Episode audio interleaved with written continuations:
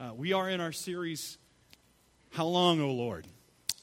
And uh, today we are in the second part of the first chapter. Now, let me get this, let me try to, try to, before we go any further, I want to talk about the pronunciation of this prophet. Uh, I've heard different people say a lot of different things. And so, actually, as a staff, we got into a debate on how do you pronounce this prophet. So, we looked it up for a Semitic scholar, and what do you think it is? Habakkuk or Habakkuk? Neither. Habakkuk. Yeah, you're all going to say that, right? But it's Habakkuk. It's actually it's a Semitic term, and it's like my family have a kook in it. Okay, it's a good way for you to remember. Uh, but it's Habakkuk is how you say it. Uh, and he is a minor prophet, and we say minor. We don't mean that it is a, uh, it means less than. It means a smaller book. And so we're talking about Habakkuk as he is a prophet. He is prophesying to the nation of Judah, and Pastor Steve Lombardo gave a bit of a background, so I don't want to repeat a, a lot of what he said last week. But as I was putting this together, I, I was reminded of a, um, a TV show that I was watching, and it wasn't a United States TV show. It was actually from different countries. I've been watching different shows uh, from different countries, just trying to to expand my horizons a little bit, see if I can understand different things in different cultures. And one thing, after I was watching it, this one TV show, and I can't remember what country it was from, and, and the show ended, and I was bothered by it because it all it didn't put a bow at the end of the, the show. Like the bad guy ended up winning in the end and it really put a bad taste in my mouth. And it made me realize that almost every show that i watch or i've seen in the united states uh, whether it's something on cbs or abc it always has a bow tied on it at the end. There's always a happy ending. The good guy always wins. And we have a real big distaste for things not ending happily in our shows. Now in other countries that's not the case Matter of fact, Ravi Zacharias, who is the uh, Christian Indian apologist, he was uh, talking about visiting uh, Cambodia, if I remember correct. And he had uh, seen this play, and he was really bothered at the ending of the play where the bad guy won. And as he was leaving, he was talking with his translator, and the translator could see that he was really bothered by the ending of the play. And he said, Why does it bother you? He goes, Because the good guy should have won. He says, the good guy should have won. And he said, I realized at that moment in time that I had been conditioned by what I had seen so often in the United States that the good guy always wins. But this guy smiled and said, But that's not how it's been in our culture. The good guy has not always won. And so it, it made me think a little bit. Why do we have such a desire to see the good guy win? Because we have a desire for justice. But there are times in life where the good guy doesn't always win where things don't always work out the way that we wanted it to. Some of you know exactly what I'm talking about. There are times in our lives where we go through where God doesn't make sense. It might be in your marriage, it started to disintegrate. Could have been with your parents, something that went wrong in your family. Could have been in your job or your career. Things didn't work out right. When you, you found out you just got fired, or your spouse says, I'm leaving you. Or maybe you got a you felt like you'd led a good life and you were following God, and then you get a health report and you go, This health report says that I have stage four cancer. Lord, why? Haven't I followed you? And we think that we're supposed to have everything good for us. We think it's always supposed to be good. We, we never will go through a hard time. And in many ways, that's what Habakkuk was going through. He was wondering, trying to figure out why that all of this evil was going on in the nation of Judah. What was going on? How, how, Lord, how long are you going to let this continue? Many of you might wonder that now. You see evil that's going on across the United States. You've heard of different things and seen different things. I mean, some of you are been around long enough to, to see and remember when a lot of people were in church on Sunday and people had respect for the, their elders or they had an understanding of what right and wrong was. And it seems to now, to today that we are so completely confused that we can't even determine who's a boy and who's a girl. That's where our culture has become. And we're wondering, how long, Lord? How long is it going to be before you respond? Aren't we not doing right? I mean, it seems like these people are continuing on and doing it, and not just doing it, but having fun doing it, and nothing seems to go wrong for them. How do we respond to that? What do we do when God doesn't make sense? Because there are times where God's definitely not going to make sense. So today we're going to look at this passage to see what do we do when God doesn't make sense?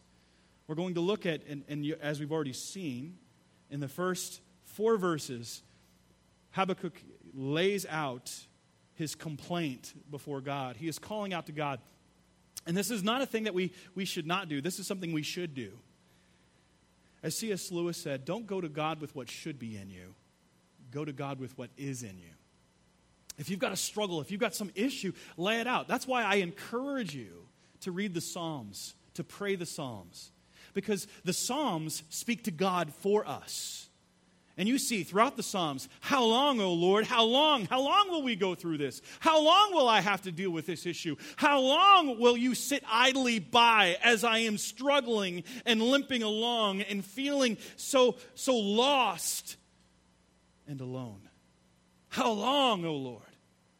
And we see that same thought carried into Habakkuk as he is looking and wondering, How long, O Lord? And then we see God respond. But see, when we ask God a question, you need to be prepared for the answer.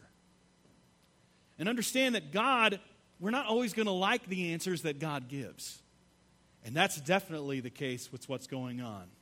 Because God shows up, God answers his prayer, but he takes what he understands and blows it out of the water and shows him something that he was not ready for. And we have to be able to say and understand that as we come to God with whatever our issues are, we have to be able to accept and know that God wants our best, but God is in charge. God is going to direct us in a place that we may not like, but it's for our good.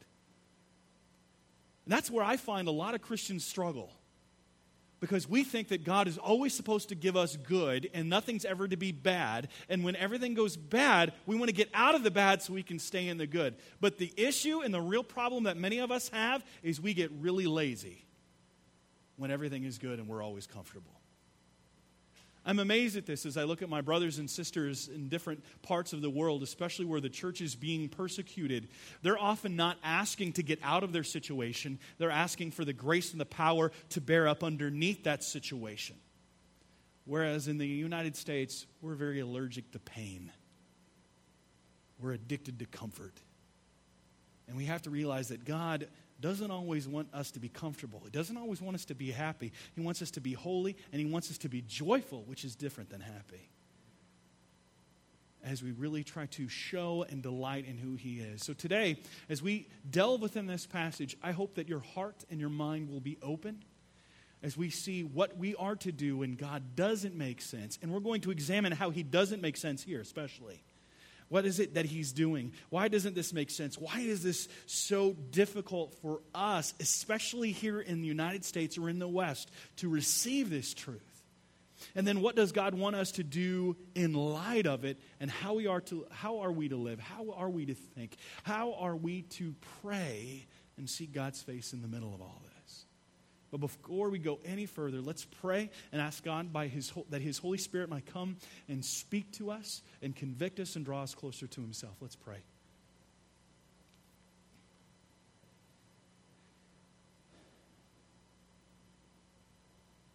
Holy God. Lord, we acknowledge that we are not coming into the presence of a mere man, a mere mortal, but the immortal immovable, unchanging, all powerful, holy, transcendent God.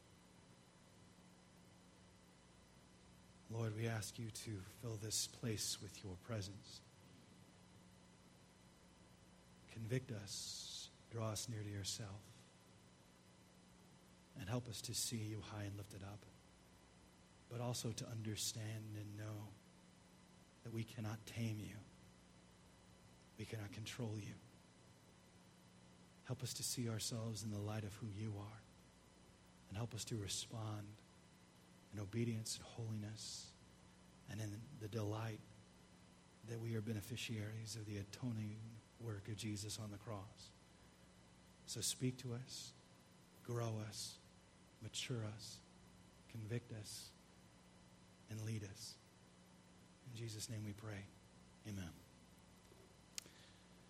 Let's jump right in into our passage. And as we do, I would like to give a little bit of background for those that weren't here last week. Um, Remember, the kingdom of Israel had split into two between north and south. Israel had become known as the northern kingdom. The whole nation was Israel, but uh, when it became split, it was known as the nation of Israel. The southern kingdom was known as Judah. From the very get go, the northern kingdom was corrupt. Uh, they were not true worshippers of the one true God, but began to become what we call syncretists, where they were combining the religion of the land uh, with, with uh, Judaism, and they were modifying it and directing it for their own personal preferences and what they saw fit. Whereas the nation of Judah, uh, for, for the most part, had bumps along the road. Actually, they, they had a lot of bumps along the road, but they did have some good leaders, and many people kept to the worship of the one true God, uh, although eventually uh, Judah turns as a whole. But we know that they, the kingdom split into two about 930 BC. And as this northern kingdom continued on their trajectory and their degradation, if you will, this downward spiral of disobedience, as they turned from God, they were eventually taken into exile by the Assyrians in 722 BC. And then they are basically removed from history. Uh, we don't see anything more about them. They are known sometimes as the 10 lost tribes of Israel, but they disappear. They no longer come back uh, within history that we see in its entirety. But the nation of Judah continues on for about another uh, almost 200 years, uh, actually less than that, probably around 140 years, until about 586 BC, when they are conquered by the Babylonians and the Jewish temple is destroyed. And this is taking place um, way, um, about 200 years, excuse me, 136 years before that. No, excuse me. Judah limped along for another 136 years after the northern kingdom went into exile, and then they again would be conquered by the Babylonians and taken into captivity. Now, as we saw, Israel was corrupt from the start, but Judah had seen pockets of revival under various kings. There were 21 rulers or kings of Judah, which could fall into three categories the good, the bad, and the ugly. If we're looking at the kings of, kings of Judah, that's where we would find them the good, the bad, and the ugly. Now, out of the 21 kings, only five of them would be considered really within the good category. Individuals such as Abijah, Jehoshaphat, Jotham, Hezekiah, and Josiah. And Josiah reigned from about 640 to 609 BC, and he tried to turn the nation back to God. Because remember, the people had had a real struggle with being drawn back into this corruption and idolatry. And he actually steers the nation back. He becomes king at the ripe old age of eight he becomes a very young king and he uh, is directed to seek God. He delights in God. He keeps actually many of the, uh, the worship of the true God, reinstitutes a lot of the biblical practices during his reign. And early on, there is discovered within the temple, as he is clearing it out, doing a, a remodeling project, if you will, that they discover this book of the law and he has it right in his presence, and then he repents. He realizes that the wrath of God is going to remain upon the people unless they turn back. And so he tries to turn the entire nation back to God, which is a wonderful thing. This is a, a great thing, but there becomes a, a very difficult thing when you try to legislate morality and he tries to steer them back in many ways. He himself is seeking God. Um, I mean, he's trying to steer them back, and the people, there's some that turn, but after he dies, they go right back to where they were before. And he ends up dying because of some disobedience in his life. He ends up dying in a uh, battle. And he uh, leaves the scene, and then the nation of Israel goes right back to where they were. So the nation becomes very ripe for God's judgment. As you learned last week, these people were addicted to violence, they were addicted to lust, they were addicted to immorality, they were worshiping in the high places, which means they weren't worshiping in the way that God prescribed. In other words, each were becoming their own gods, if you could imagine that. And people were dictated by their own desires. They didn't want to submit or surrender to do what God wanted to do. And God was building up judgment for them. And here comes Uh, Habakkuk. He comes along and he says, Lord, why hasn't, haven't you responded in judging the wicked or bringing greater revival in the nation? And in verse 5, 11, 5 through 11, we see God's response. Because to Habakkuk, it doesn't make any sense. Let's begin, look at verse 5. Look among the nations and see. Wonder and be astounded, for I am doing a work in your days that would, you would not believe if told. Now, before we go any further, just a word of caution here. This verse itself, some of the people I've seen take this verse and, like, oh, God's going to do a wonderful thing. They take this verse and they say, God is going to do a work in our midst that we wouldn't believe. Okay? The understanding of this verse, especially in this context, it's not a good work that God's getting ready to do. In other words, he's saying, I'm going to knock you into the middle of next week. You want, I mean, it's what he's saying is, I'm going to do a wonder. I'm going to do such an amazing thing, but it's going to freak you out. It's so bad that you can't even begin to get it. It's going to be such judgment that you can't even begin to comprehend. You're talking to me about a domestic issue that's going on among the people. Well, I'm going to tell you about this international issue that's going to come and handle this issue. And in other words, he, he's really bringing uh, Habakkuk to really shaking in his boots. What he's really saying is, is you have no idea what's about to come upon you. It's in the negative. Which brings me to my first point. God works in unbelievable ways. In our lives, we find that God works in unbelievable ways. And He works in ways that we cannot begin to comprehend or even understand. See, oftentimes, whenever we're speaking about God, we want the unbelievable ways to be favorable to us because God works th- everything together for good for those that love Him. And it's true. But it doesn't mean that we won't go through hardship. It doesn't mean that God's not going to bring chastisement or judgment. And it's not always the case it's being so good in the moment as we can see here. God is doing something that we cannot wrap our finite minds around. It's like trying to explain to someone with a cart and a horse in the 1500s that one day we would walk on the moon. It's that crazy to them. See, God was doing a work that they wouldn't or couldn't believe. And when He does that, He challenges uh, their perspective and He challenges our perspective. See, we have this tendency to take God and put Him in a box that we can control. That God's this divine genie, that God has to operating according to the laws after we rub the lamp, the magic lamp, which is the Bible that we get God to do what we want, we take promises and we manipulate God. Let me tell you right now, God cannot be manipulated. But we do. We think this all the time. We put in a little bit, it's like God is this divine ATM. I put in obedience, give me the blessing. And it's true that when we do obey, that there is blessing. There is that understanding that is within Scripture. So we don't want to, to throw that completely out. But God will never, ever be manipulated. And we have this tendency to do that, thinking that we are wiser than God, or maybe God's not looking. And I can do it when God's not looking, and that He's not going to know about it. We're like little children that the, the parent says, Don't go in the freezer to get the popsicle. And when you walk out of the room, you hear the, you hear the freezer door open. And we hope that they won't know. And you look in the freezer and you go, wow, there's a wrapper in there that must, uh, and you realize you pick it up and there's nothing in it because the kid took it out, realized that you were counting it. That's what we, that's, in many ways, that's how we are with God. But God cannot be manipulated. And He has this way of blowing our perspective out of the water. He will allow us to go into situations that will change how we think, to experience pain that God doesn't, that doesn't fit in what we understand. I know this firsthand in my own life. Uh, when I was when we were going through our really difficult time when the economy went down in 2008 2009 we found ourselves sleeping on our, our friend's couch and i'm thinking oh i have all this education and i should have this kind of job and, and what's wrong god?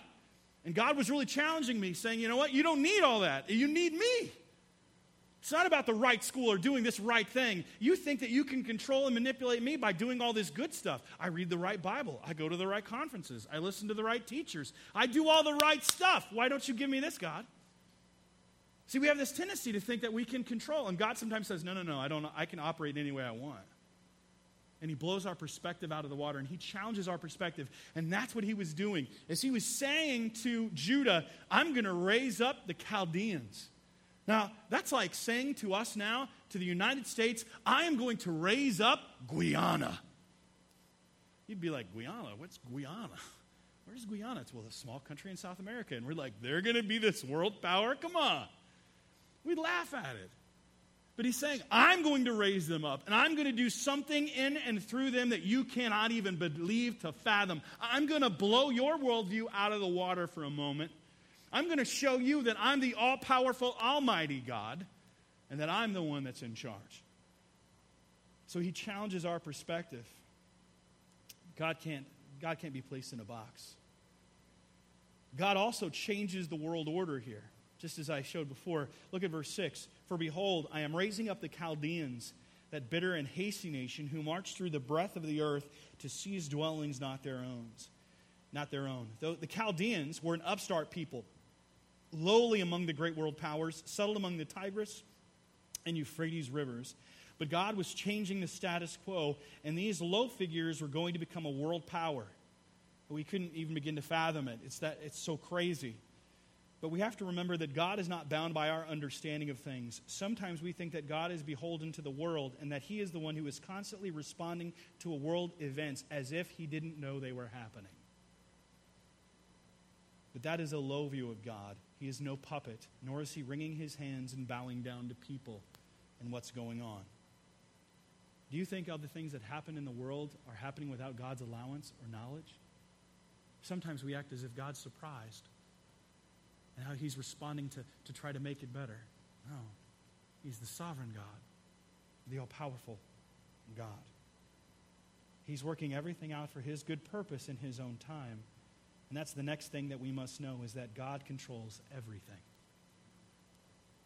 Here, God is saying that I'm doing a work that you can't imagine. He's done this before. Matter of fact, one of the greatest stories of this is found in 2 Kings chapter 6. You may not be familiar with this story. Allow me to, to relate it to you. But there, there, the king of Aram was attacking the city of Samaria, which is in the northern kingdom uh, of Israel. This was years ago. They couldn't fight them, so they decided to wait them out, making sure there was no way for them to get any food. So they couldn't actually break down the walls. I've actually seen this happen. If you've ever been to Israel, there's a, a place there called Masada uh, which is an actual, like a, a, plateau, like a mountain, and it's cut off on the top, and there they have a living area around it.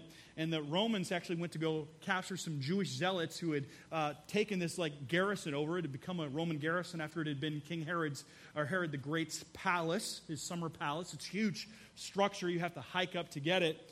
And so uh, these Jewish zealots had taken it over after Herod's death and after some Romans had had it as a garrison, and they fled Jerusalem, knew they were going to be killed. So they were, in essence, getting there so they knew that the Roman army couldn't get to them. Uh, and the Roman army, what they decided to do was starve them out. So they surrounded it and even built up an earthen ramp to get to them. And that's exactly what the Babylonians would do. They would build these earthen ramps, and the Jews uh, would try to kill the Romans that were building it. So what they, the Romans did was actually use Jewish slaves to help build the ramp because they knew that these zealous Jews would not kill their own people. And eventually they would break through and as they're waiting him out they're starving. And that's what's going on in 2 kings chapter 6 is the king of aram is camped around the samaritans the samaritans are starving to death. There is no food. It's so bad it got so bad that a donkey which normally wasn't eaten was slaughtered and its head was sold for 80 pieces of silver. Now it may not seem like a big deal to us but a live horse sold for 150 pieces of silver, and here a donkey's head, which was also, the head itself wouldn't be eaten, not just the animal, but the head was often not eaten, was going for 80 pieces of silver. So they were so hungry, so bad, that it says that a liter of a dove's dung would cost what an average worker uh, could make in six months. This is how bad they're starving okay, in 2 Kings chapter 6. And I have a purpose for this. I really want to, to draw out how God is operating here. And so the people are, are starving. And it gets so bad that the king is walking along and he's thinking about this when a woman calls out to him from the top of the, uh, a wall and she says, King, grant me justice. And he says, What do you need justice for? She goes, Well, the other day, me and this woman were starving so much that we made a pact together that we would kill our sons and then eat our children. This is how bad it was. Okay? And she goes, So we killed my son and ate him. And then now this woman has hidden away her son and she won't let us eat him. Give me justice. He tears his robes. He's so broken. This is how bad it is, right? This is no Veggie Tales episode. Right? This is, this is scripture. Just shows how bad it really got. So he tears his robes and he says, The reason for the cause of this is the prophet Elisha. It's because of him that we're in this situation. So he sends his messenger off to go kill him. And as he, right after he sends him, sends him out, he has a change of heart and he actually runs after this messenger right before he gets to Elisha's door. Elisha knows he's coming, has the door barred, and then just right at that time, uh, the king shows up and says, "We're in bad. Okay, don't don't kill him. We're in a really bad situation right here. Has God has God forgotten us?" And then Elisha responds to him in 2 Kings chapter 7 verse 2 and he says this, you will see, you're going to be delivered.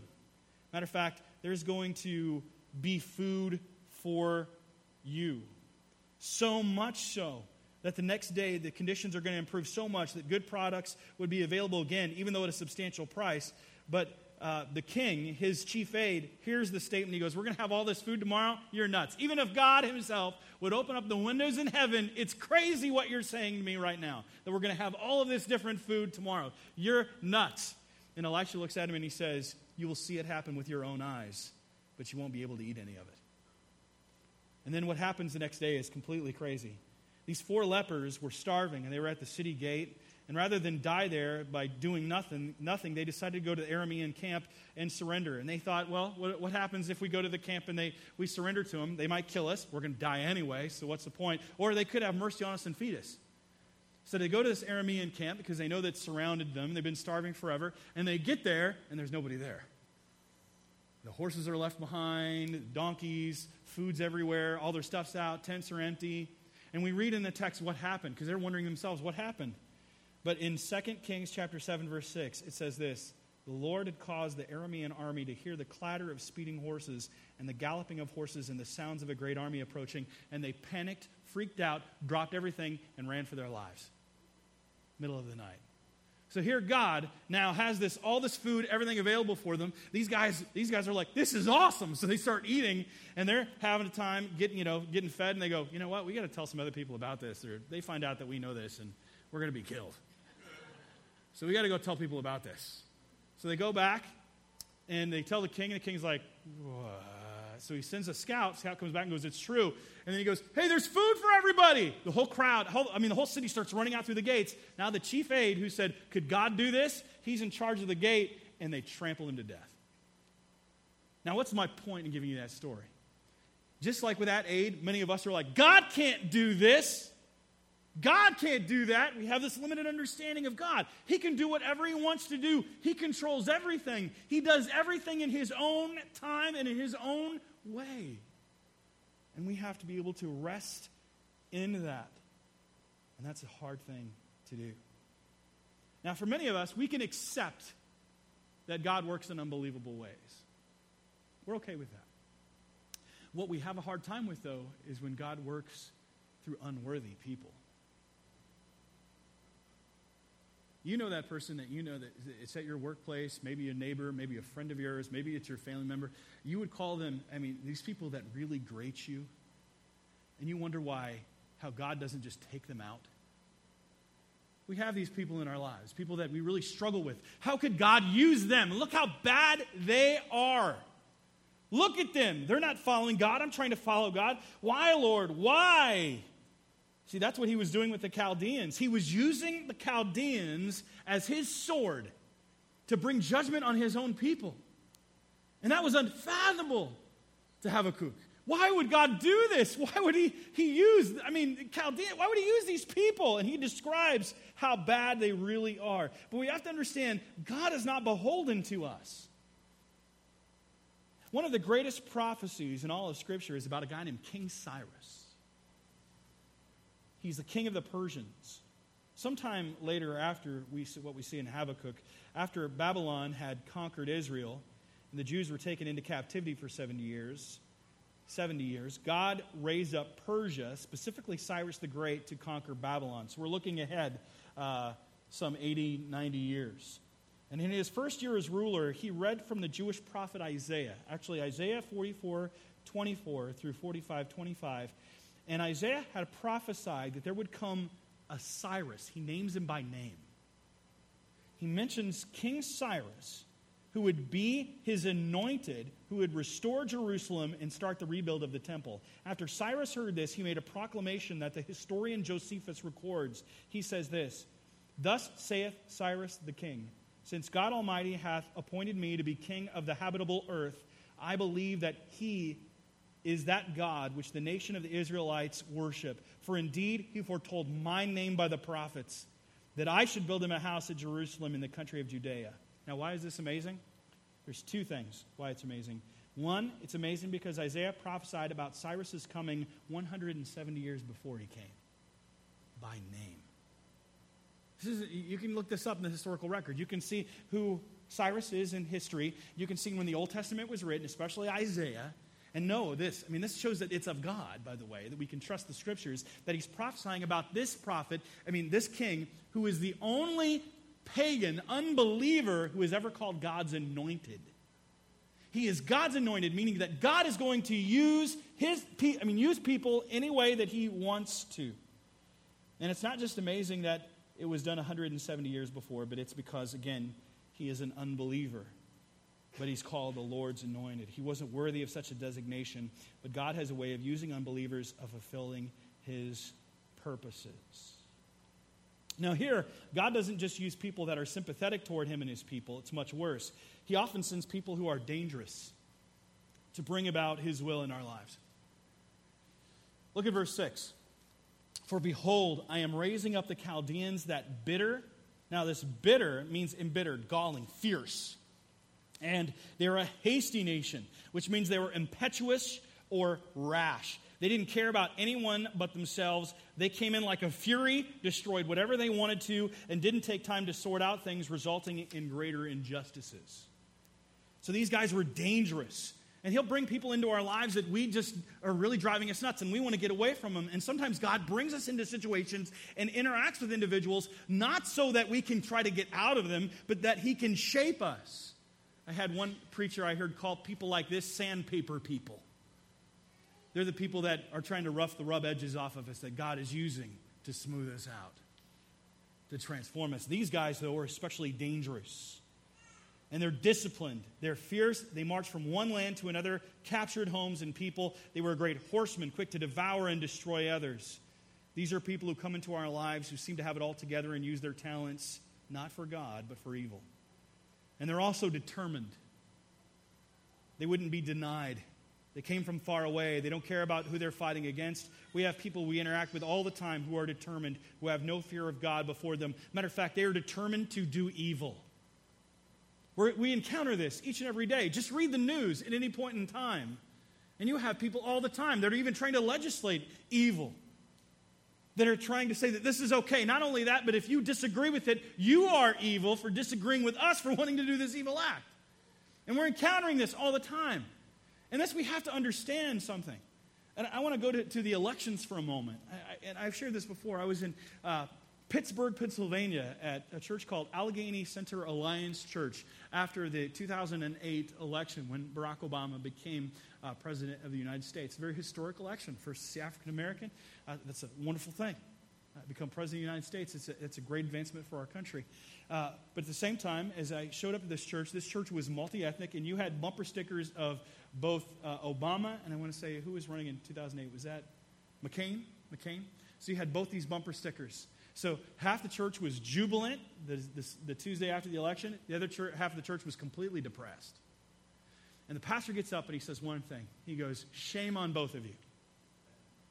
Let me tell you right now God will put his person into office his anointed, because every group is saying, hey, it's God's man, God's man. Every time I hear a politician claim anything about Christ, it's God's will, it's God's will. You know what? It's true. It's God's will, because God will use that person for blessing or for judgment. It'll be God's person for blessing or for judgment, and that's what we have here. The Chaldeans are God's people for that moment for judgment, not for blessing. And so that could be for any election, by the way. And so I, I, cringe when people say, it's God's person. You have no idea what God is doing. Your job is to seek God and understand yes, we are to exercise our rights as citizens of the United States, but God is not in the White House, and He never has been. And we are the citizens of a greater heavenly kingdom that transcends that. Now, I'm not saying we shouldn't be politically active. I'm not saying that at all. Please hear me. But understand that when people approach politics, we have a tendency to approach it from black and white. And people have all these different experiences and backgrounds and things in their lives that shape it. We have to be, become aware of that and understand that God will, God is still in charge. And we have this tendency to think that, oh, if this person got elected, God failed. He didn't fail. He sometimes will give people over to the products of their sin and what they want for judgment. And that's what he's doing here. God is saying to, to, to, the nation of Israel, I'm going to bring the Babylonians. They're going to be my people, and they're going to be my sword, and I'm going to use them for my purpose, and it's going to be for a purpose of judgment. So these people were determined, they were also dreaded. And you know what this is like. You know these people in your life that you, you just dread seeing, you dread hearing about, you dread interacting with. Matter of fact, this the, the text says it very clearly. Look at verse 7. They are dreaded and fearsome. Their justice and dignity go forth from themselves. They have their own definitions of right and wrong. Their horses are swifter than leopards, more fierce than the evening wolves. Their horsemen press proudly on. Their horsemen come from afar. They fly like an eagle, swift to devour. They all come for violence, all their faces forward. They gather captives like sand. They're fast, destructive. Such a description would have been terrifying to Habakkuk's audience. The horsemen of the ancient world were like tanks today. He was describing a terrifying army that would, God would raise up, and they would come down on them. It was horrifying. Why? Only God knows. He was bringing judgment because the nation had turned against him. Again, as C.S. Lewis said, God whispers to us in our pleasures, but he shouts to us in our pain. It is his megaphone to rouse a deaf world. Very true. So, they were dreaded. They were disrespectful, too. They had no concept of God. They didn't care. They scoffed at the Jewish kings, laughed at their rulers. They didn't care about them or their position, their religion. They mocked the leaders, laughed at the fortresses because they knew that they could easily destroy it easily. Uh, who has been, I mean, th- think about it, even when uh, uh, the, the, Babylonians actually even come against the, uh, the Jews, that they show up and they begin to speak to the, the rulers, and, and rather than speak uh, in a language that the common people didn't understand, they chose to speak in Hebrew so that the people even understood. And he goes, They're going to drink their own urine and eat their own filth. And the, and the leader's like, Please don't do that. Come on. He's like, We don't care about you. They're like, Your God? Your God is going to protect you from us? Even insulting God, going that far. And God will use people like that. God's not threatened by that, but God will even use that, and that should terrify us. Because it makes us wonder then what are we to do? How are we to respond? This is not a uplifting message. It's actually quite depressing. See, they're disrespectful, and these men were governed by their own desires. Look at verse 7. Dreaded and fearsome, their justice and dignity go forth from themselves. In other words, uh, I like how the New Living Translation puts it they are notorious for their cruelty and do whatever they like. They don't care. They live by their own law. We see this all the time in our world. People doing whatever they want. Look on Instagram, Snapchat. See what's put up in our media. Look at our politicians. They say whatever they want, they do whatever they want. And it's like, where, where's God? Where, God, where are you in the middle of all this? Why, why, God, do you allow this to happen? It could be for blessing, to sharpen his church, or it could be for judgment, too. They're governed by their own desires. They do whatever they want, seem to, uh, and seem to prosper in whatever they do. It's quite depressing when you look at it, but the one good thing about these kind of people is that their desires will lead to their destruction. I understand God might use them for a time. That doesn't mean that uh, He might use them as an agent or a vessel of His justice. And it might seem like their justice is denied them, but justice delayed is not justice denied. Justice delayed is not justice denied, meaning that God is working things out in His own timetable for his own ways. And they contain within themselves seeds of their own destruction. See, look at verse 11. Then they sweep by like the wind and go on, guilty men whose own might is their God. That's the hint that he's giving there. His own might is their God, meaning that God himself will not allow them to continue. They might worship their own power, their own strength, their own vanity, but eventually God is going to use that as a means of their own judgment we see that. We see that uh, you've heard the saying, He who lives by the sword will die by the sword. It's the same idea. They contain within this their own judgment. Now, I want to finish up with how we can learn to rest in His unexplainable purposes. You know, I've talked about how God uh, works in unbelievable ways. I talked about how He works through unworthy people. But we have to learn how do we how do we live in the middle of this society and in this world where we have these difficult people all around us. This isn't what people want to hear. So we have a tendency to Christianize ways that enable us to get out of situations that we're in, not stay in them. We are great at finding excuses. We're great at finding excuses. Oh, God doesn't want me to be in that. And it may well be. But for often not, that's our go to.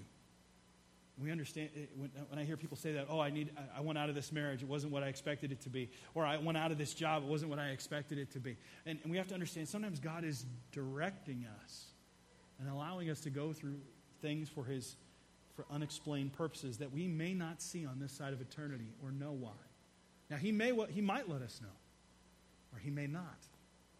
That's in, up to Him. Our job is to trust. But I want to finish up with how we can learn to rest in His unexplainable purposes. His unexplainable purposes. I'm going to go through this rather quickly. Uh, in, in Romans chapter 11, verse 33 through 36, we read, Oh, the depths of the riches and wisdom and knowledge of God! How unsearchable are his judgments and how inscrutable his ways. For who has known the mind of the Lord, who has been his counselor? Who has given a gift to him that he might be repaid?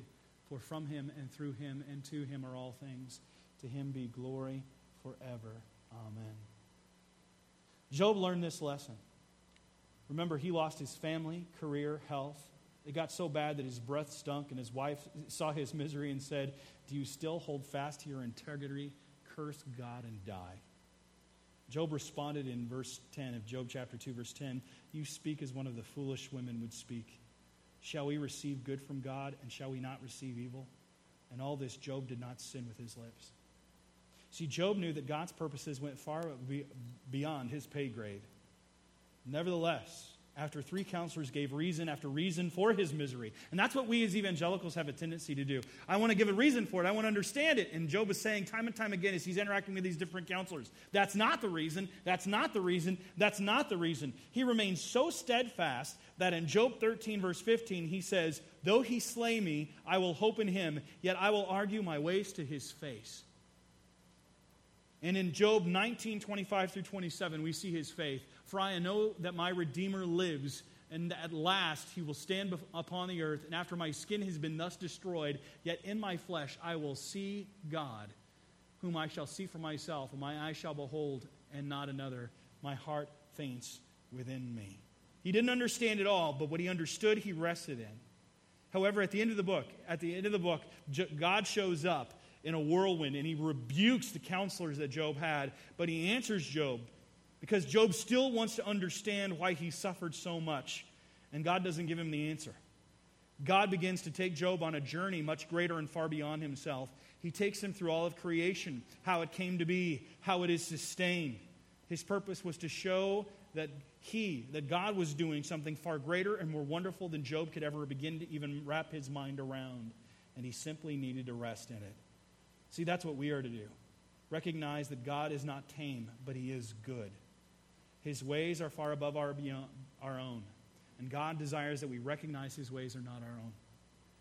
Isaiah chapter 55, verse 8 through 9 is a great verse. My thoughts are nothing like your thoughts, says the Lord. My ways are far beyond anything you could imagine. For just as the heavens are higher than the earth, so my ways are higher than your ways, and my thoughts higher than your thoughts. That's pretty unimaginable for us. God's purposes are far beyond us, and we must learn to rest in them. God has brought us into the situations that we're in for a reason, one that may or may not enable us to know on this side of eternity. Some things are easy to answer simply because of our free will and disobedience. Other things are much more difficult, and we have to recognize that His ways are not our own. Next, when we do realize that we have wronged Him and our suffering is because of that, we must make sure that we run to Him in repentance. Because who knows? God may alleviate our circumstances and remove the consequences of our actions, or he may not. It's like David with Bathsheba after he had committed adultery with her. There was a child, a pregnancy, that was the pr- product of their adultery. The child became sick, and God said he was going to take the life of the child, but David humbled himself with fasting. But when he learned the child was dead, he got up, bathed, ate, and went and worshiped the Lord to the astonishment of his counselors. They couldn't believe this quick turnaround, and they asked him why. He responded in 2 Samuel chapter 12, verse 22 While the child was still alive, I fasted and wept, for I said, Who knows whether the Lord will be gracious to me that the child may live? He thought maybe God will respond. God is gracious and merciful. God might respond. In this case, God did not. He still had to suffer the consequences. But in another example, such is in uh, the book of Jonah, when the city of Nineveh is told that it's going to perish in 40 days, and Jonah goes on his preaching ministry saying to repent, the nation responds in repentance and sackcloth and ashes. And then God averts his judgment, the consequences for their sin. So sometimes God will still, even when we ask for mercy, will still have us go through the consequence of our action. And there's other times that he will alleviate that consequence in his mercy and grace. He's still merciful and graceful no matter what. But God cannot be put in a box. God operates on his own timetable. Our job is to run to him in repentance when God shows us something that we know we are responsible for and are suffering for. And thirdly, after repentance, we, must, we have to respond in obedience. Repentance is one thing, but obedience is something else entirely. Repentance without obedience is emotionalism. Obedience without repentance is a misnomer. Repentance without obedience is emotionalism. Like, I repent, I'm great. Nothing, it doesn't stick. But obedience without repentance, that doesn't happen. Because part of being obedient is being repentant. Repentant goes with obedience like wet goes with water. They are to be together and cannot be separated. Lastly, we have to rest in what he knows is best.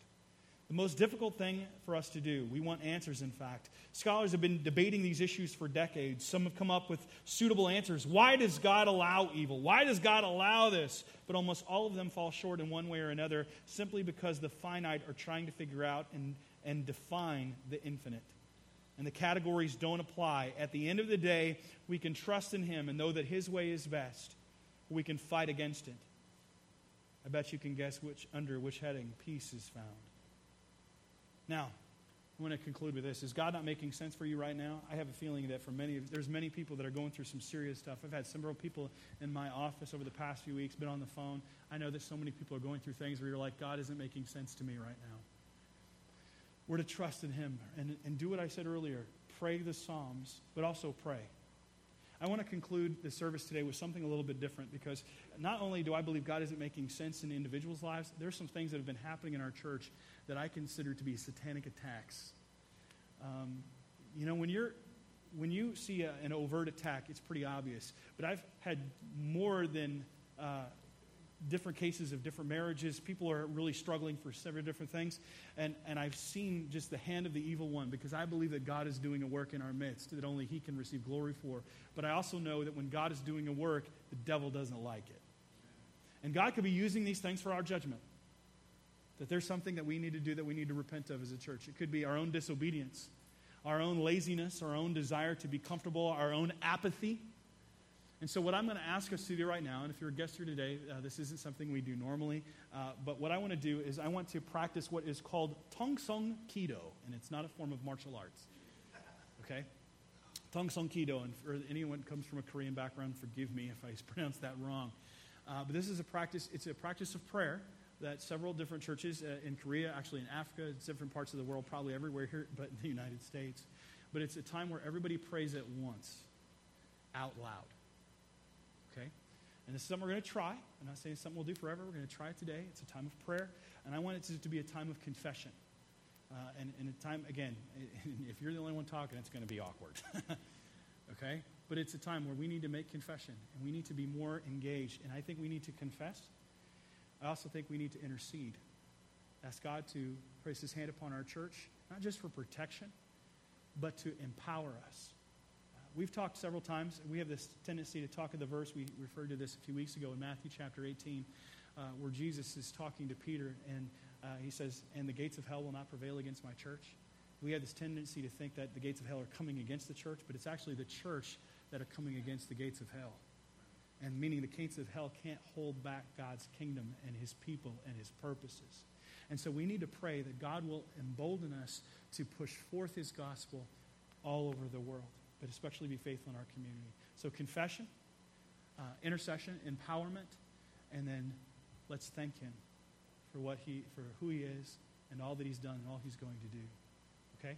So I'm going to I'm going to give you the one first one we're going to do this a minute apiece for each one. So what I'm going to do is I'm going to have you stand up. Okay? And I'm going to I'm gonna, I'm gonna, uh, I'm gonna start the prayer off. And after one minute, I'm going to kind of, I'm going to start it off just for a second, and then I'm going to let you guys continue to pray, and then I'm going to come back in after the end of that minute to close that session, and then I'm going to give you the second thing, and I'm going to start that off, and I want you to pray out loud. Okay? Again, I know for some people this is something completely not normal for you. Uh, this is unusual, but I believe we do need to seek God together. Okay? So the first one, what are we doing? Confession. So let's take a moment and we're going to pray this. Ready? I'm going to start off and you guys all pray out loud.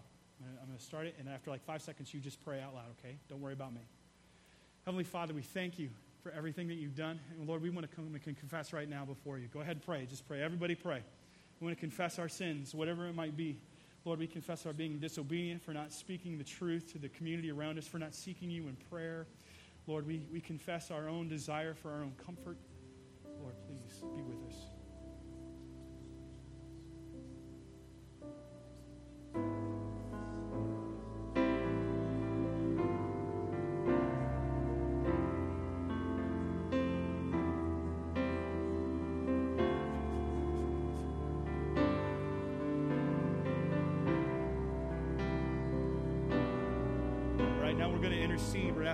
God to place his hand upon us, to empower us, to protect us, that his gospel might go forth. Let's pray that way.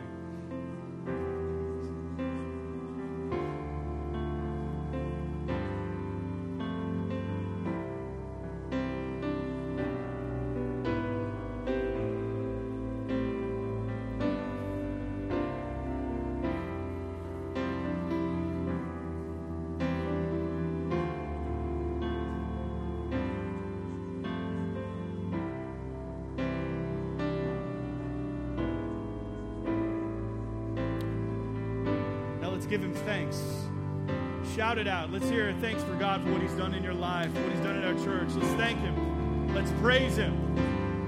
For he is good, he is merciful to us. He loves us with an everlasting love.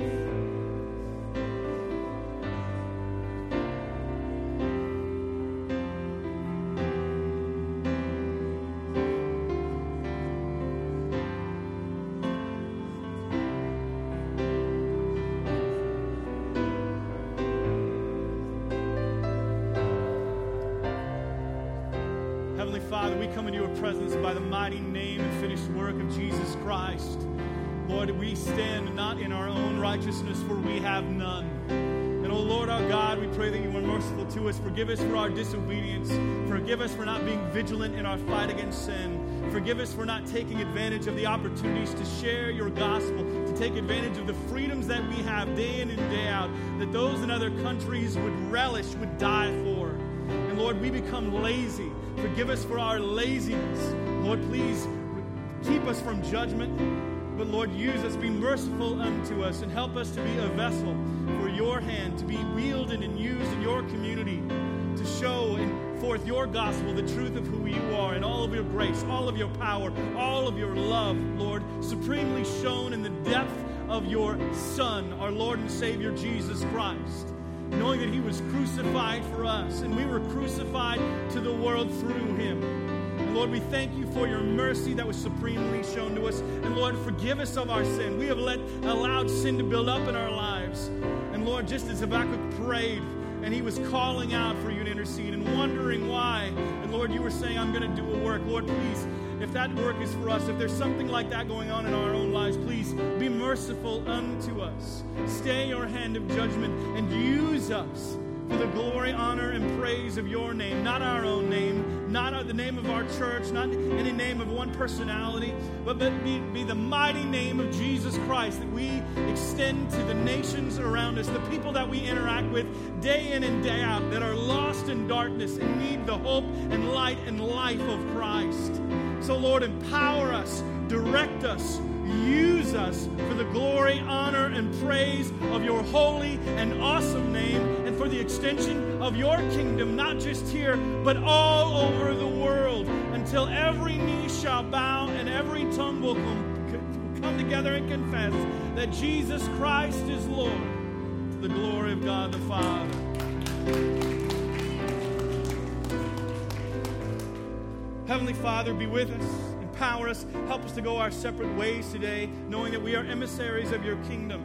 And Lord, may our minds dwell on the thought of you. May we rest in the knowledge of you, knowing that you do love us, though we've heard about judgment that was to come. Lord, we are grateful for your mercy that was shown supremely through Christ. Lord, knowing that he, in many ways, was judged on our behalf and that we have new life in and through him. May we live as that. May we live truly as your citizens of your kingdom. May we be found worthy of the calling you have placed in our lives. We thank you, we praise you for all that you've done and all you're going to do in our lives. And all of God's people said, Amen. Amen.